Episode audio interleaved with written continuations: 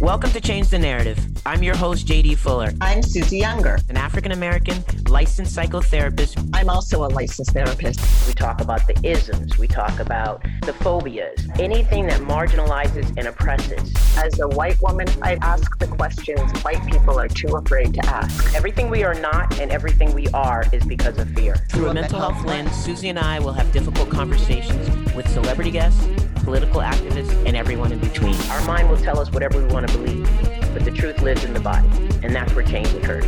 Are you ready to change the narrative? Welcome, everyone.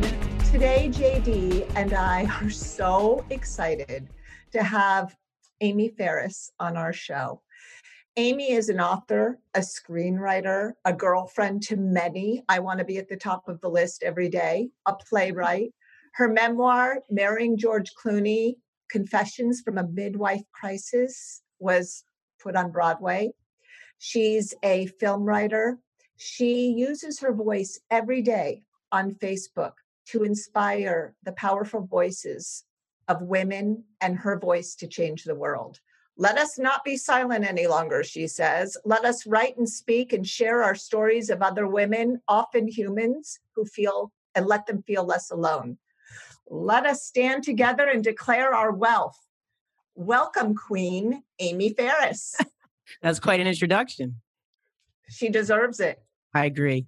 Amy, we're so happy that you could join us today. You know, I, I feel like we became fast friends and I just got allowed onto your Facebook page. So I can't imagine now uh, connecting every day through Facebook. I'll be inspired as well. So thanks for being here. Thank you for having me. For sure. So, you know, you have become quite the Facebook phenomena. What was the catalyst for that? Um, there were actually two catalysts. One was when I wrote Marrying George Clooney, when I wrote my memoir. Mm-hmm. My publisher said, You need a presence on Facebook. And I was like, What? what does that mean, a presence on Facebook?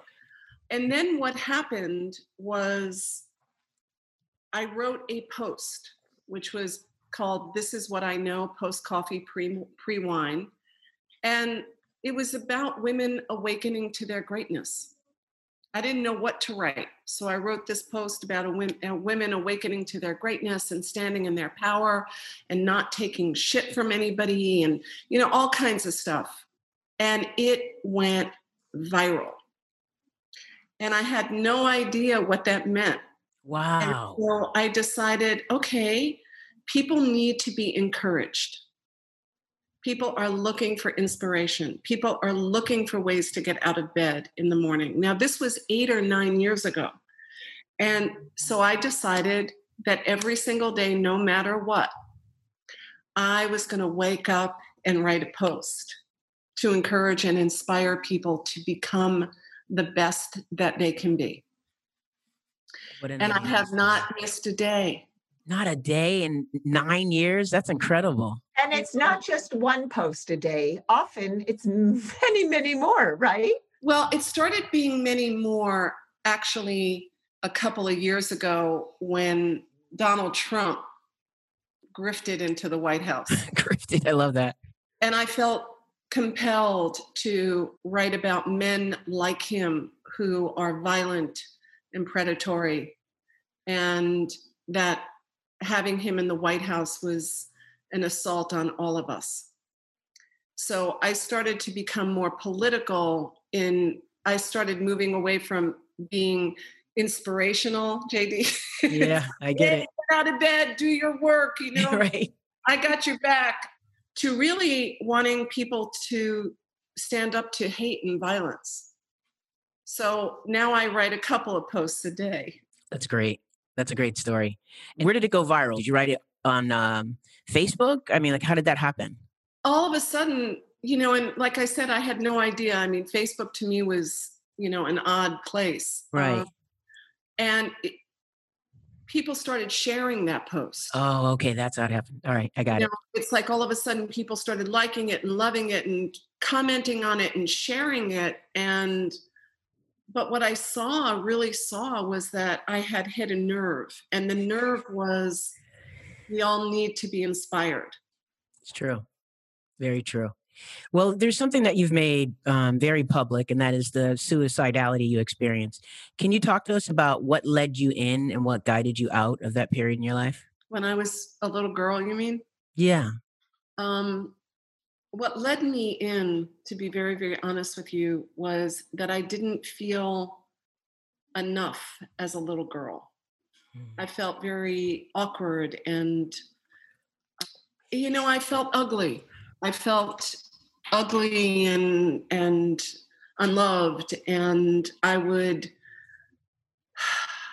hide in my room and i would write in a journal and and then one day i took an overdose of pills my dad had i think oral surgery i could be making that up but i'm not sure but he had oral surgery or he yeah. had some and he had uh not Darvon. What is it called, Susie? Percocet? Percocet, Percocet or Percodan. Mm-hmm. And I took it. I took all of it. And I ran downstairs to the basement to my dad. And I said, I, I did something really bad, Dad.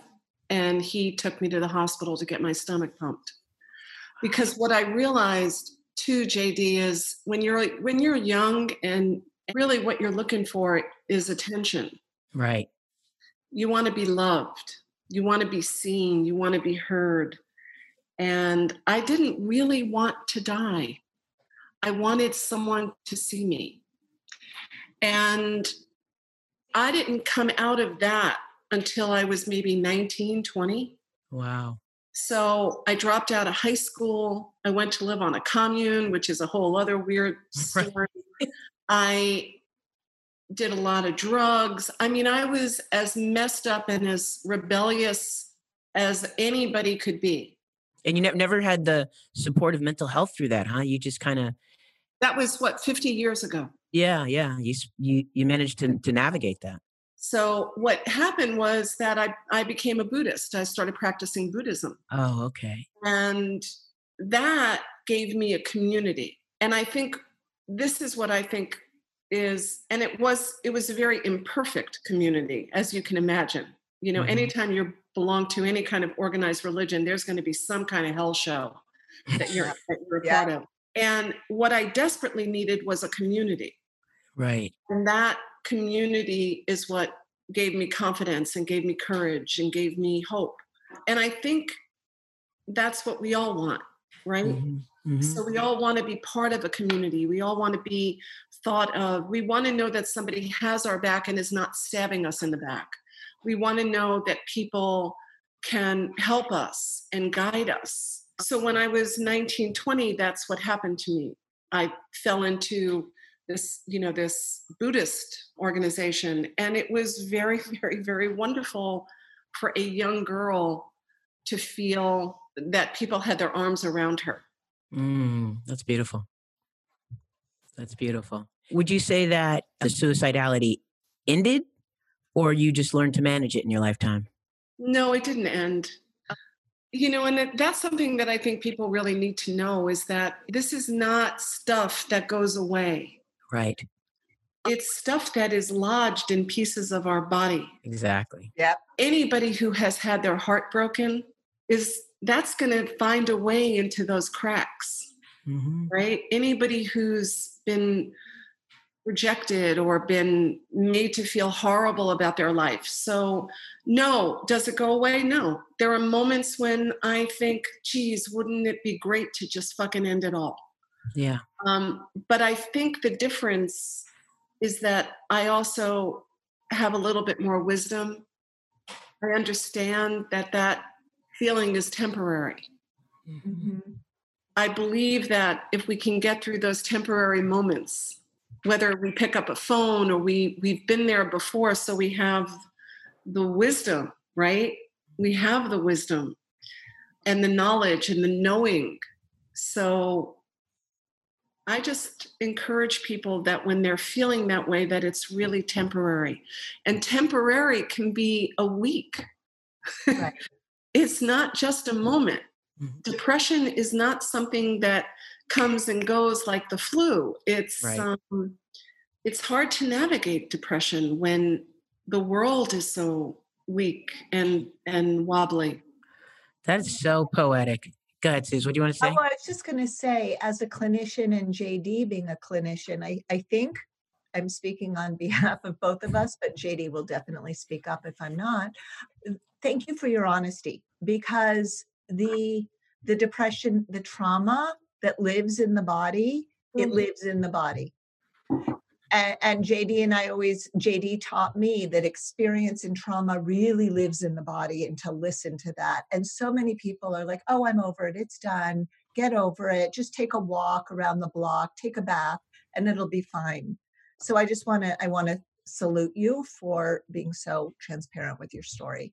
Absolutely. You share so much of your heart and soul on Facebook every day. And now to find out it's been nine years, that's incredible.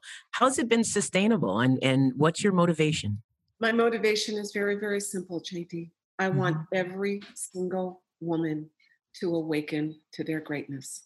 Mm-hmm. And if it takes me the rest of my life, I will post something every day. And I genuinely mean that.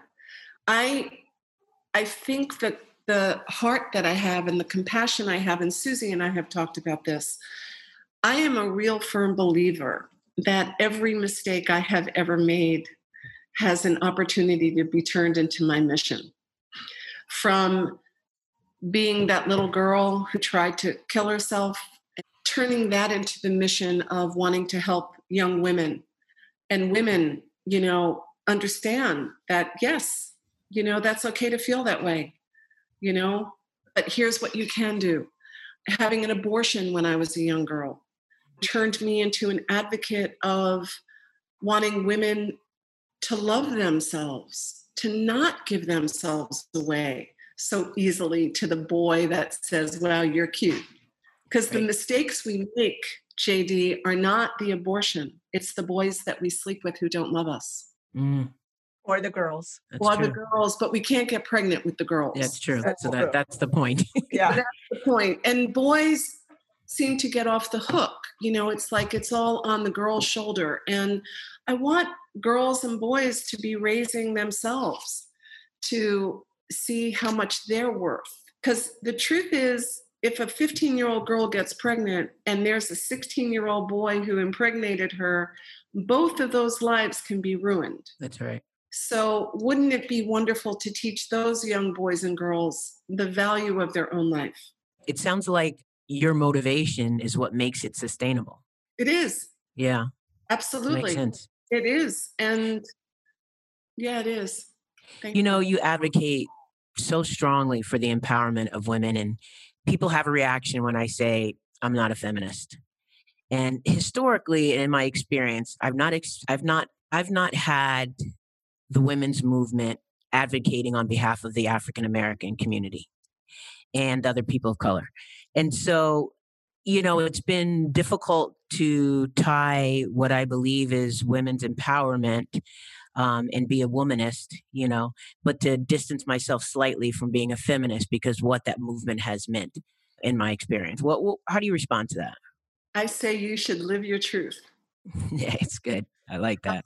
I, I think we all we have are our experiences mm-hmm. right? That's all we have. And i you know yes i think i am a feminist because i grew up with that but i love womanist. I think that's really really powerful and wonderful. I think that's really great. And i also think the truth is is that we're all it's everything is being navigated right now. You know yeah, there's been true. so many wounds and so many hurts and so many disappointments. You know i i believe that right now we have the opportunity to kind of help each other heal each other work with each other hold each other. So i think it's wonderful. I think you're living your truth and how bad can that be? Yeah look it's worked out for me and it's not worked out for me. So it's it's i i accept it as my truth. I just want to I want to find a way to bridge the gap. And I know, you know, it's clear to me that your goal is to reach a diverse community of women. Um, but there has to be a strategy, you know, because you have to talk to women of color slightly differently than you talk to women in the white dominant culture. And that's because of the challenges we've had with each other. You know, there's resentment. And so I'm just curious, what do, what do you think your strategy has to be to mix it up a little bit and get the different voices to be represented in your community, the community that you reach? I think that we need to find grace. To quote mm-hmm. my friend Alexia, I think we need to find grace. I think I have to be honest with you, JD. There are a lot of white women that I can't stand. they make me feel me too, like I, I think, oh my God, you know, but if I didn't know what color they were, I would be appalled at what comes out of their mouth. Mm-hmm. So to me, I, and I mean this genuinely, I judge people by what comes out of their mouth mm-hmm. because to me, that's, they have to live with that. They mm-hmm. have to live with those words. Right. I mean, I have a black friend who has been absolutely off the charts vicious to white people, right? Mm-hmm. And it it's you know, so I try really hard to think, okay, you know, how do we talk to each other? How do we see each other through a lens that's a part of living together, humanity? You know, it's tough because there's such a history that's so um, tainted with being oh. abandoned by the white community and in particular by white women because we expect women to women first you know but what we experience is it's whiteness first. Absolutely. and that's that's a that's a challenge for us to heal when it continues to happen when you re-traumatize the wound. And so i think it's important that we find a way to receive the validation and have the conversation that yeah this has been really rough you have been abandoned and so this is how we're going to remedy that you know, because that's where the healing begins. The healing begins with honesty and, you know, like you said, living our truth. And even though it may not be have been you, it's the community, you know, and just like black people get judged on the community, you know, but that doesn't happen with white people. You don't get judged on the whole community. And so there's just different rules that make it challenging for us to navigate towards the, you know, avenue of healing. And I and I love to be a part of trying to figure out how we do that. You know, I think it's really important that white people understand that we stand on the back of Black men and women. Yes. I think it is so very important. The truth is, is that white men were in power while Black men and women were building this country.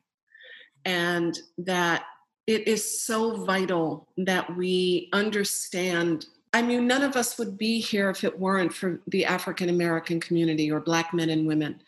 The truth is that the stories that we've all been told over the years are so incredibly false. I, you know, yes. I whitewashed. Yeah. Yes, that's a brilliant mm-hmm. word. And, mm-hmm. you know, I think because of that, there are so many stories that people hear and they go, oh, that never happened, or that didn't right. happen. That person is full of shit, or, you know, and I think that this is where the truth you know what it, the the the truth will set you free but first it will piss you off. Yes yes i love that. Steinem said that. You know i think we've been fed so many lies. Yeah. And i'm not talking trump. I'm talking about no, I our, know. our history you know miseducation I, I call it the miseducation of america. Yes and yeah. we've been fed so many lies and white people feel that they're supreme and they're not and I also really truly believe that anybody who feels supreme is coming from a place of real Absolutely. inadequacy, right? Absolutely. And, and inferiority. I, you know, anytime, I, you know, it's like I look at the white supremacists and I think, oh God, you people just feel so small, don't you? right. And live and live in fear. And live they yes. It's and all so fear based. Fear. Yeah. Right? Yeah, they it's fear. Scare, they want to scare you and me because that's all they know. You know, there's this there's this meme that says um, something something I'm going to mess it up. It's something like, do you think you know white people are going to be the, the minority in the in the near future and do you think something's wrong with that that's why they're so afraid you know do you think do you think people in the minority have been mistreated and that's why they're so afraid something to that effect but well, that's the fear that's the fear and that is and that is the fear and that mm-hmm. is the mm-hmm. truth and you know, desperation breeds desperation and fear yeah. breeds fear. And anytime people need to use violence in that way, it's because they don't have a sense of their own worth. So right? true. Right. And the one thing that I do worry about in the world that we're living in, I do worry that people are going to feel more suicidal, attempt to take their oh, lives. Oh, they have been. And, yes. And I think it is up to many of us to inspire them, you know, to live their truth, to find out what's in them that's preventing them from touching another life. Yeah, absolutely. You know, and I think that's one of the things that Susie and I really want to accomplish with the show is We want to make mental health more user friendly and help people understand that, you know, we can all remove the stigma and get the support that we need. You know, and so if we start to talk about difficult things, including race relations and uh, mental health issues, that people will feel like it's more approachable. But I'm going to shift gears. Susie, you had something you wanted to add before I shift gears? Well, I just was thinking about toxic femininity, which is something that JD came up with, and about the white women that have shouldered up the men um, that do vote for Trump, and how the white women are absolutely a part of the problem that has been invisibilized and not talked about. So that just came up for me when both of you were talking about the the history of America that's been so rewritten and whitewashed. Yeah, yeah. Okay, thanks for adding that. So I want to talk about aging because you've been so vocal with this transition in your life, and uh, I think it was a Facebook Live. I don't. Oh, it was great that I saw. Yeah, I saw it. It's my first one. Yeah, you did a good job. I really yeah, enjoyed it. Great. Well, she always does. And so, welcome to the club. I'm going to be. how old am I? I'm 61. 58 yeah, the, the transition's huge, you know? So I get it. What's been the most important lesson that you have learned, like transitioning into this part of your life? You know, the most important lesson, and somebody, you know, there's always that thing, you know, what would you write your younger self? Yeah, I love those. I love okay, those. the letter I would write my younger self is do absolutely everything. do it. And because who you're going to be at 65 is going to be the woman you have always wanted to be at 13, at 10, at 14, at 18. I thought about that a lot recently because I know there's so many let you know the what would you write your younger self? Oh, I'd write her not to date Joe. really? I would write her, you know, oh, you know, don't get breast implants. I would be writing my younger self, do everything that you are going to do. That's awesome. Do it. Love that. I've I've literally not heard that before, so that's no, pretty great. And and JD, the thing is, I wouldn't be who I am if yes. I hadn't done all of that stuff. And some of that stuff was bad and shitty and scary and weird, but I wouldn't be who I am. And mm-hmm. I love who I am. That's so beautiful. that's what I would like because I think we have something in this in within the feminine community is that we need to feel bad about who we were when we were younger or the things that we did or you know or even how we address our own lives. And i think that that's also a way of saying oh we weren't enough. You know everybody says you know you are enough you are enough. Well if we are enough if we truly are enough then everything we did to become enough is who we are, who we need to be that's beautiful. It and really you know, it's it's so powerful what you're saying because there is a lot of lip service in uh the concepts of women empowerment and I love that idea of what you're saying which is actually live it if it if it if it is if you are enough then act like you're enough. Stop adding stuff and doing stuff and faking stuff. So it's because it's a contradiction. and and stop saying you are enough to everybody. You know what I mean? It's, yeah, like stop saying until you're it and and i do really believe that the only way that we actually truly own that we are enough is if we look at the lives that we have at this very moment and go god this is how i got here mm-hmm. everything that i did to get me here i would do again because i have so much compassion for for women especially who's who really don't like themselves and don't love themselves and who feel that if they have more of something like my husband my birthday came up right? And my husband said what do you want amy? What do you want? And i said i don't want any well i wanted dustbuster you know that was what i wanted oh i love dustbusters. Me too. I just got one got a dustbuster. And I was telling a friend of mine, and she said, You didn't, you really, you didn't want any jewelry. And I thought, if you saw the shit that I have in my jewelry box that I don't wear, and seriously, I wear the same thing every day. It's like, why want more of something that you don't wear or use just to prove that you can get it? When everyone in the world right now has, or a good 90% of humans right now have so little. I, I, uh, that's the thing. You know, people think that I'm against the holidays and I don't like, you know, people celebrating. It's not. It's just how how do you celebrate so excessively when you see the suffering in the world? I don't get it. You know, but that's just me. Either. I absolutely hands down do not get it. I don't understand why people want more of things you know and i can understand i'm a real advocate of art. I'm a real advocate of supporting artists and you know and buying art or having art. And i think that this is something we need to start talking about too is if you go around saying you're enough then you are enough. Yes. Enough I is it. not more. Enough I, is enough. Yeah that's great. That's great. Susie go ahead. You take over.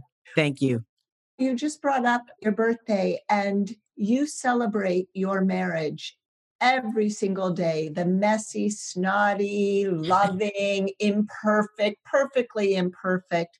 And I Ken has actually become a celeb as well. I remember I phoned the house once and I got such a rush that I Ken answered the phone. Tell us what the secret to your success is with your marriage. I like him love that. Everything, I love that. Isn't it? Isn't it? It's everything. I like him.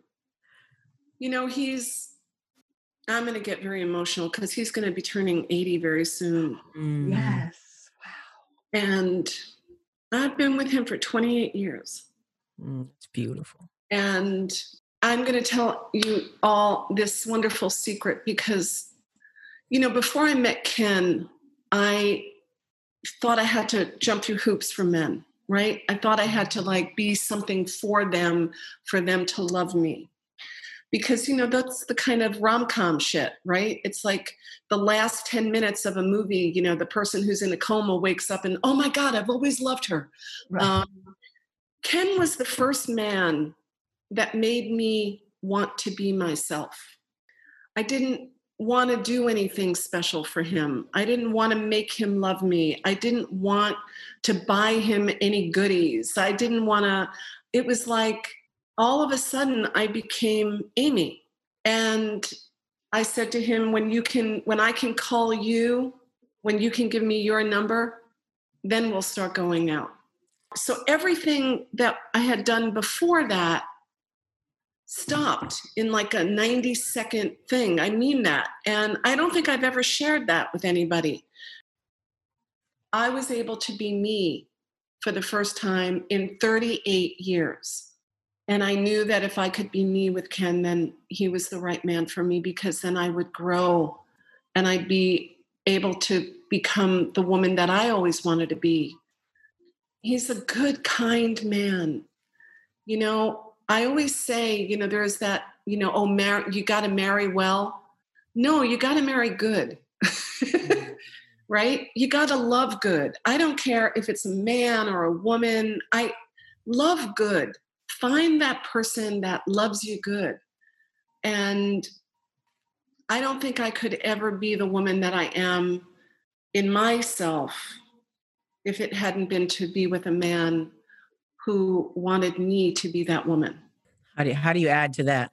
you you really can't. It's so beautiful, and you just use the word becoming, and you know it feels like Ken is just always there and allowing both of you to always, in the words of Michelle Obama, becoming that nothing is fixed. It's all fluid, and there are good days and there are bad days. But if you have that over, you just know this is my person and I like him or them or I her. I like him. You know, I like him. And it's beautiful, Amy. Thank thank you for sharing that. I'm going to give you my favorite part of the show, which is just one word association. So I'm going to throw out some words and you just answer with one word, whatever comes up for you. Okay. Okay. Women, Grace. white privilege, Fucked. racism, Ugly. mental health, Necessary. wine. Yes. Oh, That's kind of perfect. it's so perfect. JD, take us home. okay. Um, wait, I'm still recovering from the perfection. um, okay. And you guys are three hours ahead, so you get it before I do. Yeah, right. Yeah. Amy, if you had one superpower, what would it be and why? If I had one superpower, it would be to make this world kinder, more generous, more inclusive. And I'm going to really cry now, JD.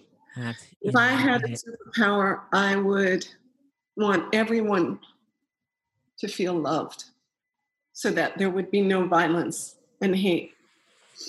If I had one superpower, I would want people to not be without. I love that. It resonates with me. Thank you. Thank you so much. Thank you so much. You got me crying at noon. It's all right. A little clearer by the time it's wine time. What's next for you? I am now the co director of the Story Summit Writers School, which is like, came in the middle of this pandemic and was offered David Kirkpatrick, who I know that Susie knows. He was the former president of Paramount Pictures and Disney. And he left the film business a few years ago and decided that stories were the most important thing storytellers, right? So he started what was co founded the Story Summit. And it was for men to women and men within the film and publishing and the story world to mentor folks who wanted to tell their story. And so he brought me in about a year and a half ago. He invited me to be a mentor and thought I was super sassy and wonderful. And oh my God, Amy, you're like the queen of this. And and during the pandemic, he decided that what better way than to start a school, a story school. And so Deb Engle, who wrote The Only Prayer You Will Ever Need, which is such a stunning book, and I became the co-directors of this wonderful adventure. And we had we didn't know what we were doing. It was kind of like, here, do this. And so we decided that we were going to create something unique and affordable and wonderful. We have put together one week a month, JD. Mhm. It's a theme, and we bring in five instructors for each two hours each day. And they're like our dream writers and authors and filmmakers. And, you know, it's like, you know, to call up somebody and say, hey, I, you know, would you teach for two hours? You know, we're doing a week Wow. called She Writes Week, or we're doing Friends Week, or we're doing Hallmark Week and about romance and love. And, and so we've gotten all of these extraordinary authors and executives Wow. to That's teach. fabulous. Deb and I are the co-directors, and we thought, what better gift to give people who have a story to tell? And the thing that's the best out of it, JD, is that all of these folks are starting to feel like they can write, they can tell their story. And during the Hallmark week, two of the women who wrote stories got two producers to pick them up. And so yes. so it's like we're creating magic within the school. And, Wow, that's amazing. I want to come take the class for a Me week. too. That's great. you know, and we wanted it to be one of those things where, you know, it's not about writing workshops. It's mm-hmm. really about, okay, this is what we're offering up. We're doing a week of sacred writing with Scott Stabile, right? Who I reached out to. He's like one of my favorites. And I was like, oh, I'm going to reach out. And he was like, Of course I'll do this with you. Of course. And Luis Urrea. And Wow. doing- you, we've got 61 instructors that we've given jobs to during a time when people have no work. So we're giving work to people, we're giving instructors a job, and really paying and giving and we're giving writers an opportunity to be in a class with their very favorite authors. It's that's what I'm doing. I think that's enough. And um, I want to be a womanist. I love yeah. that. hey, yes. hop on board. Yeah, I'm coming on board. All right. it's, it's an it's an open door. Amy, you know, so I've heard so many incredible things about you, and I'm now following you and totally interested in what you have to say. Meeting you and having this conversation, time just flew by. You are a wealth of warmth and uh, love and light. And I just want to thank you so much for coming on and hanging out with us today. And I know Susie has to say some, give you some love as well. Go ahead, Susie. I read your words every day. I will I will private message her sometimes saying, you know, this one really this one knocked me down or whatever it is, but having you here for the last 40 minutes, hour is so I'm so inspired. I am so incredibly just honored to be in your life. And for me that's enough. And so thank you so much. And I'm so glad that you and JD met because women need to unite and shoulder each other up. Your words. Yes. And I know that this is the beginning of a lot of other things for us. So thank you, Amy. And Susie, thank you for saving me on many, many days. Mm. Thank you. Thank you for seeing me and holding my hand on days that were really hard for me. And you know that you know that over the last couple of years you did. You came in and you you knew that I was sad or you knew I was going through something and you came in and gave me your hand. And I don't think any of us could want more from anybody right? Awesome. Thank you. That's our that's there. our Suze and it's always there it is so wonderful to meet you. It's wonderful to meet you. Well, we'll be in contact for sure. Thank you for having me. All right, thanks. Bye-bye. Bye. Please be sure to like, subscribe, and follow wherever you get your podcasts. And also, leave us a review. Let us know what you think.